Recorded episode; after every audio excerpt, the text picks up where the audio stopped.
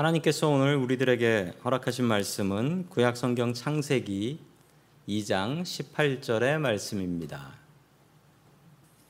여호와 하나님이 이르시되 사람이 혼자 사는 것이 좋지 아니하니 내가 그를 위하여 돕는 배필을 지으리라 하시니라. 아멘.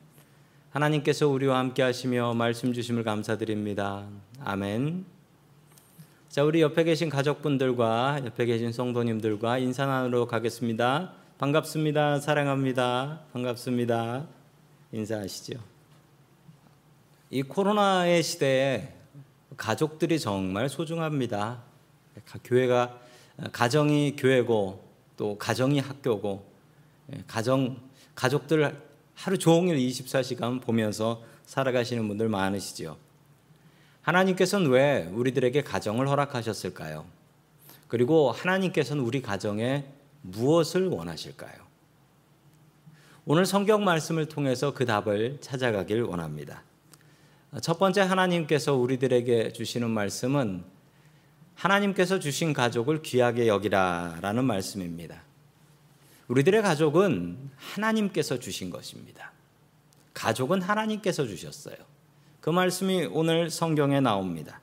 자, 우리 창세기 2장 18절의 말씀 같이 보겠습니다. 시작. 주 하나님이 말씀하셨다. 남자가 혼자 있는 것이 좋지 않으니 그를 돕는 사람 곧 그에게 알맞는 짝을 만들어 주겠다. 아멘. 하나님께서 세상을 만드시고 사람을 만드셨습니다. 그런데 이전에 동물들을 만들 땐요. 하나님께서 동물을 만드실 때는 암컷하고 수컷을 같이 만드셨어요. 암컷과 수컷을 같이. 그런데 유독 사람을 만드실 때는 특별하게 만드셨는데 사람을 만드실 때는 남자만 먼저 만들어 놓으셨어요. 여자를 같이 만들지 않으셨다는 것입니다. 왜 그러셨을까요? 하나님께서는 남자를 먼저 만드셨습니다. 여자를 늦게 만드셨어요. 특별한 뜻이 있는 거지요. 왜냐하면 동물들은 암컷, 수컷을 같이 만들었는데 이것에 대해서 여러 가지 의견들이 있습니다.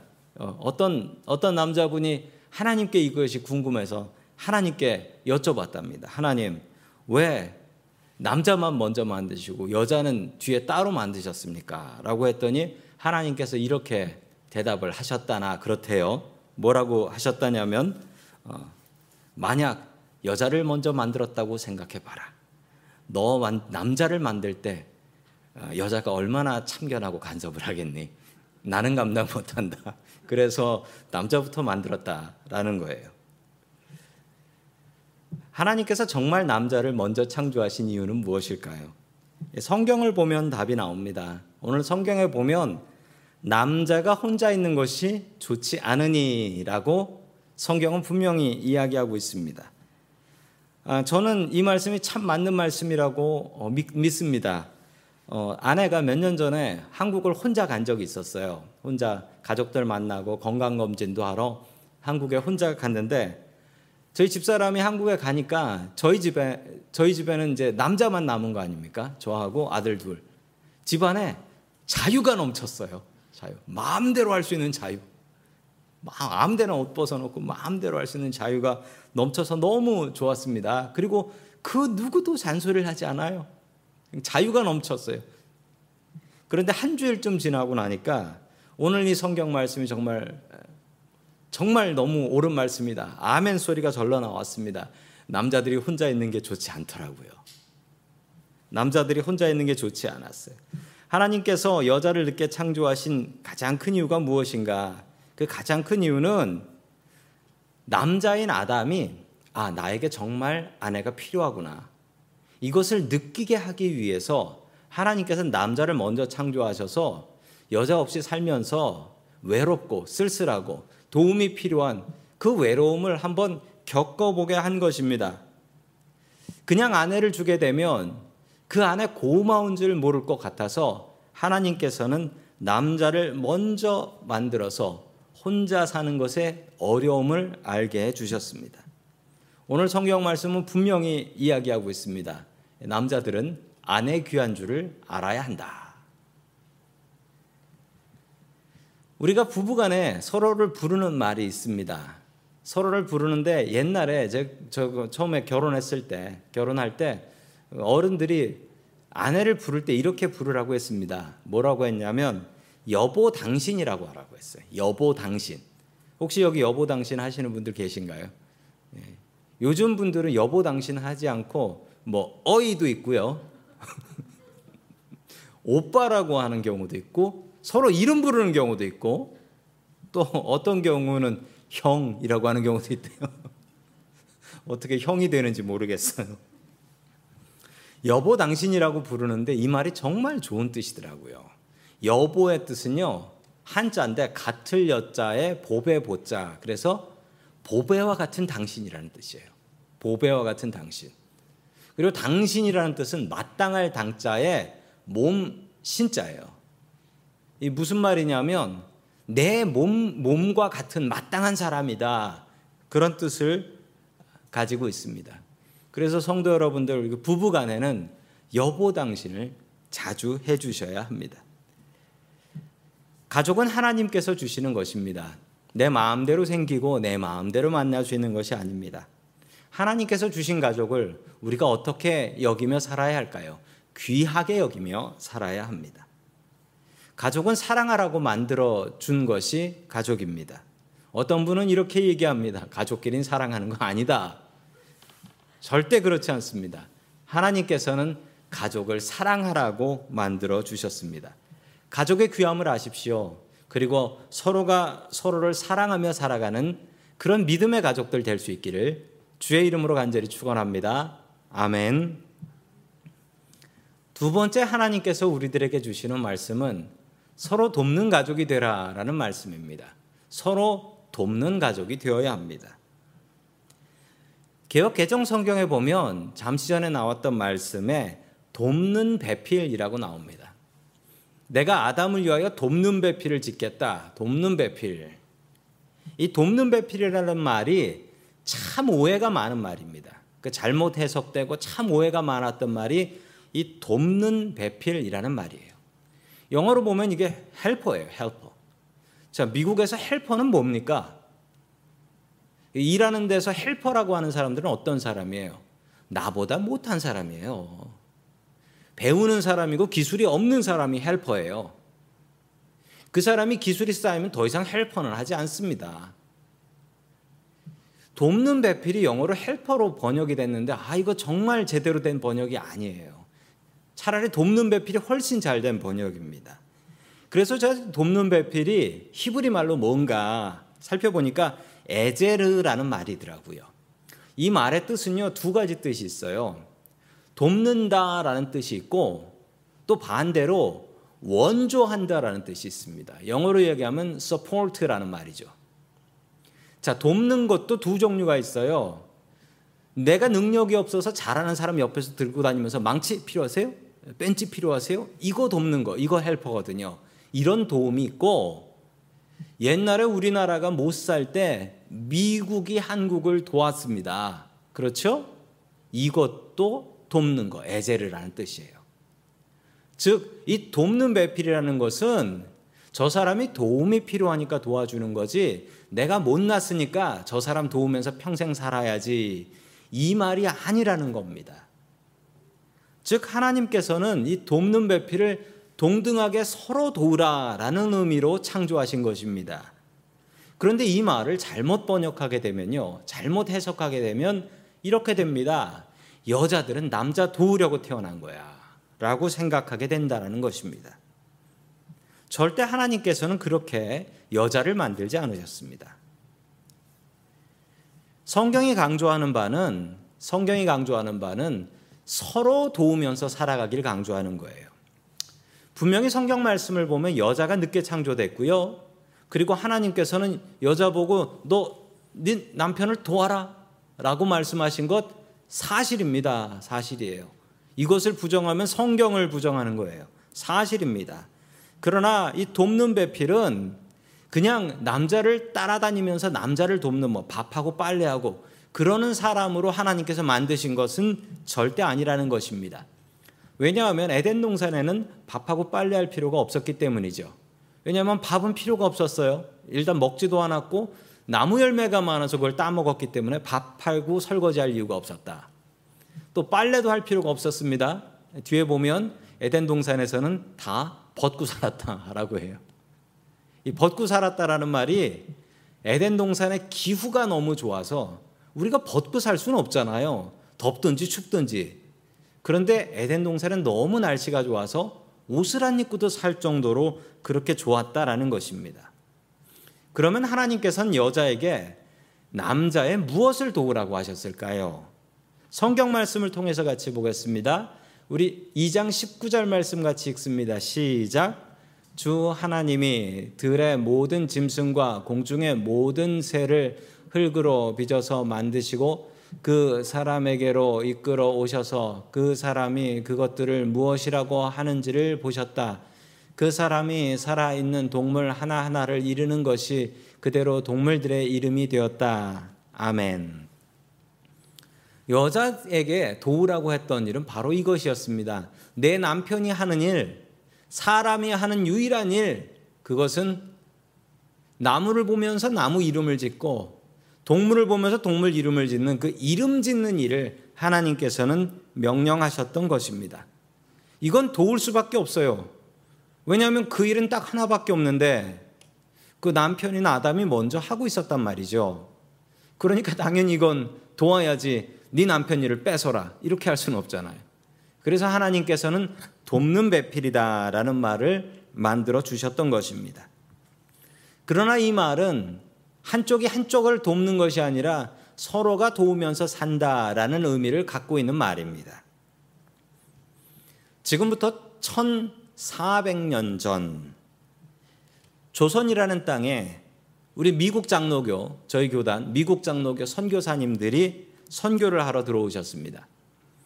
선교사님들은 조선에 와서 선교를 하는데 정말 말도 안 되는 광경을 보셨대요. 무엇이냐면 남자들이 여자를 학대하는 모습을 그렇게 많이 봤답니다. 그 남편들이 아내를 두들겨 패는 일은 흔하게 볼 수 있었고요. 그리고 심지어 그 노름판, 도박판에 가가지고 자기 아내를 돈 떨어지면 나 내 마누라 걸고 한다, 요번에는. 그래서 마누라를 잃어버리는 그런 경우도 있었다라고 해요. 그리고 선교사님들이 놀랐던 게 이 조선에 속담들이 있는데 속담에 혹 들어보셨을 거예요. 암탉이 울면 집안이 망한다. 들어보셨잖아요. 그 똑똑한 여자는 팔자가 세다. 여자하고 명태는 사흘에 한 번씩 패줘야 부드러워진다. 여편네 소리가 집 밖으로 들리면 그 집안은 3대가 망한다. 아, 이런 속담들이 있었어요. 그리고 조선시대에는요, 여자들의 감정을 몰수해 버렸습니다. 이게 무슨 말이냐면, 선교사님들이, 선교사님들이 당시의 사진인데요.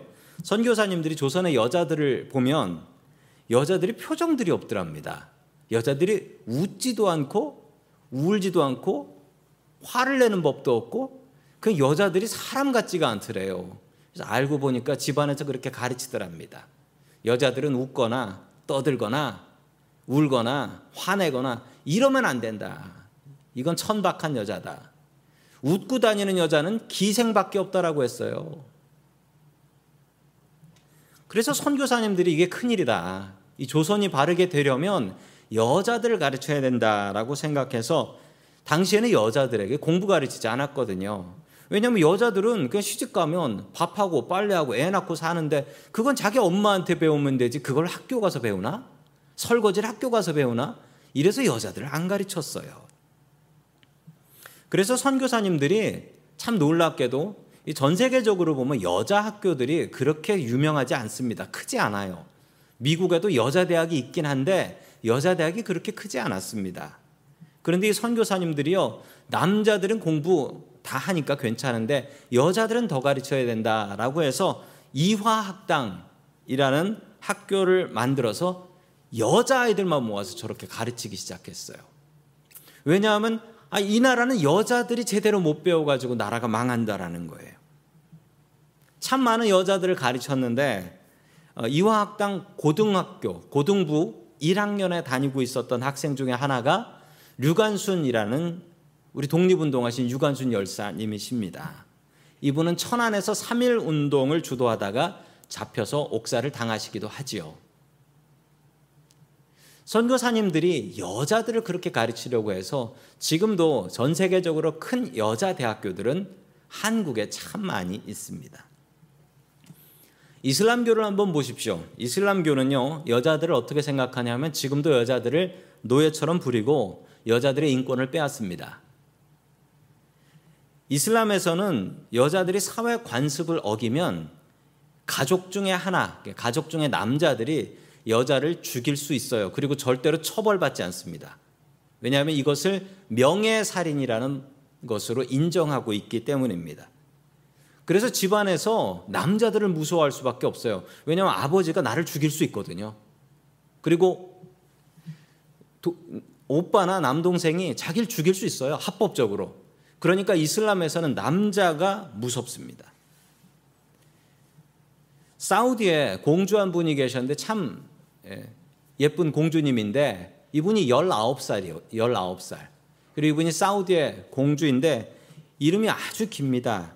미샤 알 빈트 파드 알 사우드 공주라는 공주. 이름 정말 길죠? 이거 진짜 다 부르는지 모르겠어요. 이 공주님이 유학을 가게 됐습니다. 유학을 원래 유럽으로 가려고 했는데 유럽은 너무 자유분방하니까 안 된다. 아랍에 있는 학교로 가야 된다. 그래서 옆에 있는 레바논이라는 나라에 유학을 갔습니다. 그런데 레바논에 가서 레바논 평민 남자하고 사랑을 하게 됐어요. 그러자 이 아버지, 사우디 국왕이죠. 사우디 국왕이 너 그러지 마라. 너 사귀지 말고 당장 사우디로 돌아와라. 그랬더니 이 공주가 아, 나는 사랑에 목숨을 걸겠다. 난 절대 아버지한테 순종하지 않겠다. 나는 이 남자랑 그냥 평민으로 살겠다. 이러는 거예요. 그래서 어떻게 했냐면 아버지가 우리 집안의 명예를 실추했다라고 해서 사우디 정보 요원들을 레바논으로 보냅니다. 그리고 이 공주하고 그 남자친구를 납치해 와요. 그래서 어떻게 했냐면 남자친구가 보는 앞에서 이 공주 머리에 총을 쏴서 그 자리에서 죽이고 남자는 그 사용하는 장면입니다. 목을 잘라서 죽입니다. 목을 잘라서. 저게 이슬람에서 행해지는 명예살인입니다. 그래서 이슬람은 기독교를 싫어합니다. 싫어하는 가장 큰 이유 중에 하나가 기독교가 들어오면 평등해지기 때문에 그렇대요. 왕하고 평민이 평등해지고 그리고 남자하고 여자가 평등해지는 것.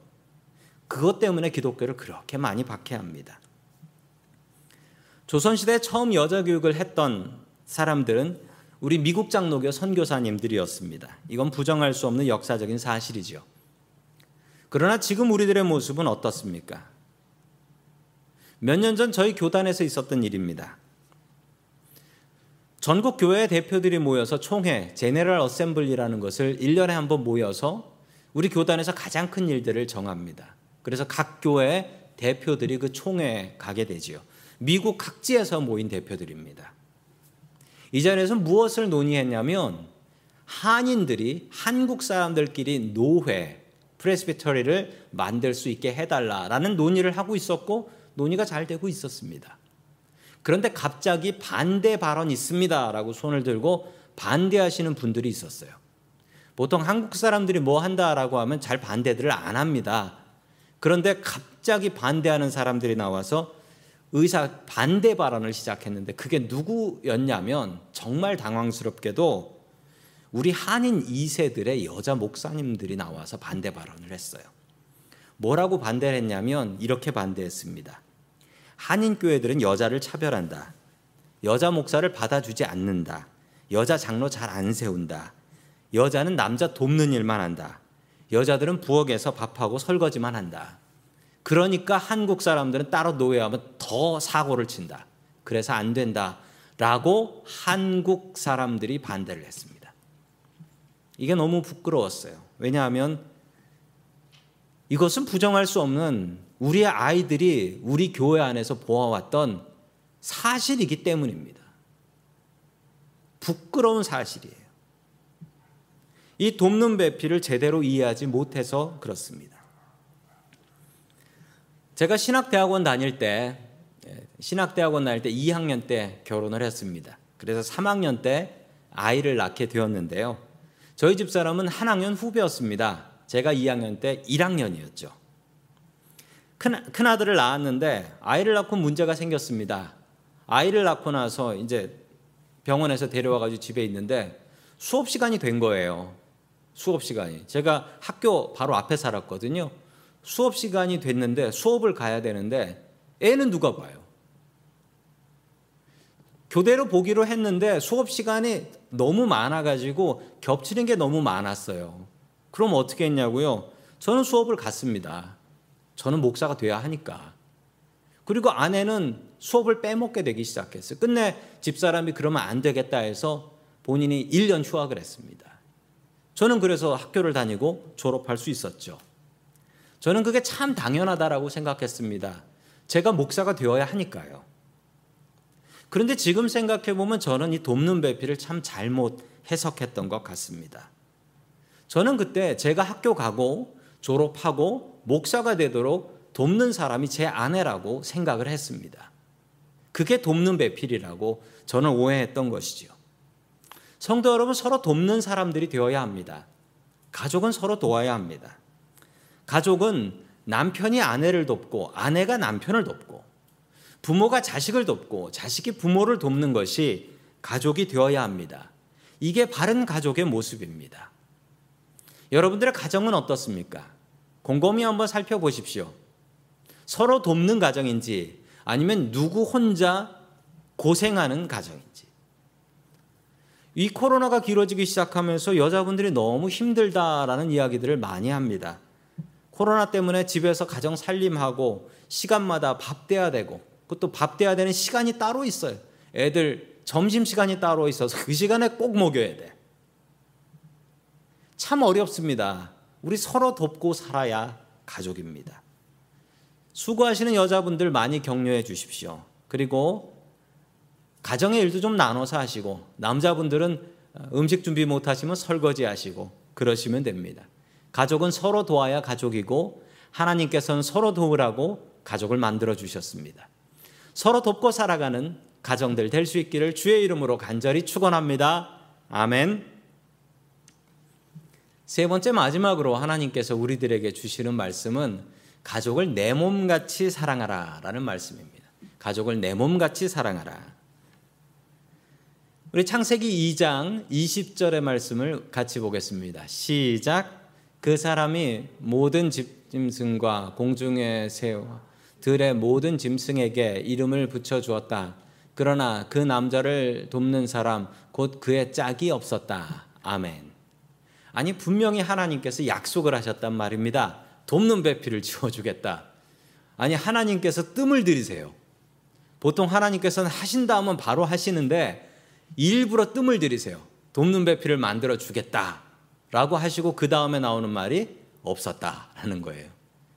하나님께서 뜸을 들이시는 이유는 아까 말씀드린 대로 이 남자가 아내 귀한 것을 알게 하기 위해서 일부러 뜸을 들이고 더 외롭게 만들고 계신 것입니다.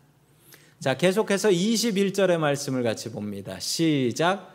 그래서 주 하나님이 그 남자를 깊이 잠들게 하셨다. 그가 잠든 사이에 주 하나님이 그 남자의 갈빗대 하나를 뽑고 그 자리는 살로 메우셨다. 아멘. 하나님께서 여자를 만드셨는데 그 여자를 만드는 모습이 너무나 특이했습니다.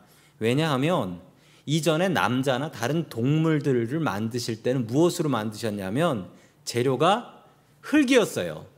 똑같은 재료예요. 흙으로 만드셨어요. 그런데 이 창조물들 중에 그 여자는 재료가 달랐습니다. 여자는 남자의 갈비뼈를 뽑아가지고 만드셨습니다. 어, 부정할 수 없는 사실은 하나님께서 만드신 최후의 작품은 여자다라는 사실이고요. 가장 마지막에 만드셨고 최신형 모델입니다. 그리고 재료도 프리미엄이에요. 흙이 아니라 남자 갈비뼈를 가지고 만드셨다. 제가 이 말씀을 보고 아, 깨달았습니다. 어, 제가 저희 집사람하고 연애할 때 저희 집사람이 꼭 저에게 저의 팔짱을 끼고 따라왔거든요. 둘이 키는 비슷해가지고 팔짱 끼면 좀 이상해요. 근데 팔짱을 끼고 그러고 다녔는데 아 그때 제가 저희 집 사람이 왜 팔짱을 꼈나 알았습니다. 어, 원래 갈비뼈 있던 그 자리를 찾아온 거예요. 원래 어, 제 짝이라는 것을 알게 되었습니다. 계속해서 23절의 말씀을 같이 보겠습니다. 시작. 그때 그 남자가 말하였다. 이제야 나타났구나 이 사람. 뼈도 나의 뼈, 살도 나의 살. 남자에게서 나왔으니 여자라고 부를 것이다. 아멘. 이 느낌이 오세요? 이 다운편에 있는 느낌? 너무 외로워가지고 너무 기다려서 야 진짜 너무 힘들었다. 이제야 나타났구나 이 사람. 뼈도 나의 뼈, 살도 나의 살. 그러면서 이름을 지어주는데요. 직업 정신이 나오는 겁니다. 이 아담의 유일한 직업은 이거였어요. 이름 짓기. 그래서 보자마자 이름부터 짓자. 그러면서 남자에게서 나왔으니 여자라고 이렇게 하지 않았고요. 한국말을 못해요. 남자라는 히브리 말은 이쉬라는 말이에요. 이쉬, 이쉬. 그래서 여자가 뭐냐면 이샤라는 말이에요. 이샤. 그래서 이씨에게서 나왔으니 이샤라고 해야지라고 정말 비슷한 이름을 꼭 돌림자처럼 비슷한 이름을 여자에게 지어 주었습니다. 이 남자가 너무 이 여자를 좋아했던 것이지요. 지난주에 멕시코에서 있었던 일입니다. 아무래도 남편이 바람을 피고 있는 것 같아요. 남편이 혼자 핸드폰 보면서 핸드폰 사진을 보면서 아주 좋아가지고 죽어요. 그래서 핸드폰 다 꺼놓고 핸드폰 보면서 너무 좋아하고 분명히 바람이 난 것 같아요. 그래서 남편 몰래 남편 핸드폰을 뺏었습니다. 그래가지고 켜서 봤어요. 그랬더니 정말 남편이 바람을 피는 거였어요. 남편의 무릎에 어떤 여자가 앉아 있더래요. 어떤 여자가 앉아 있더래요.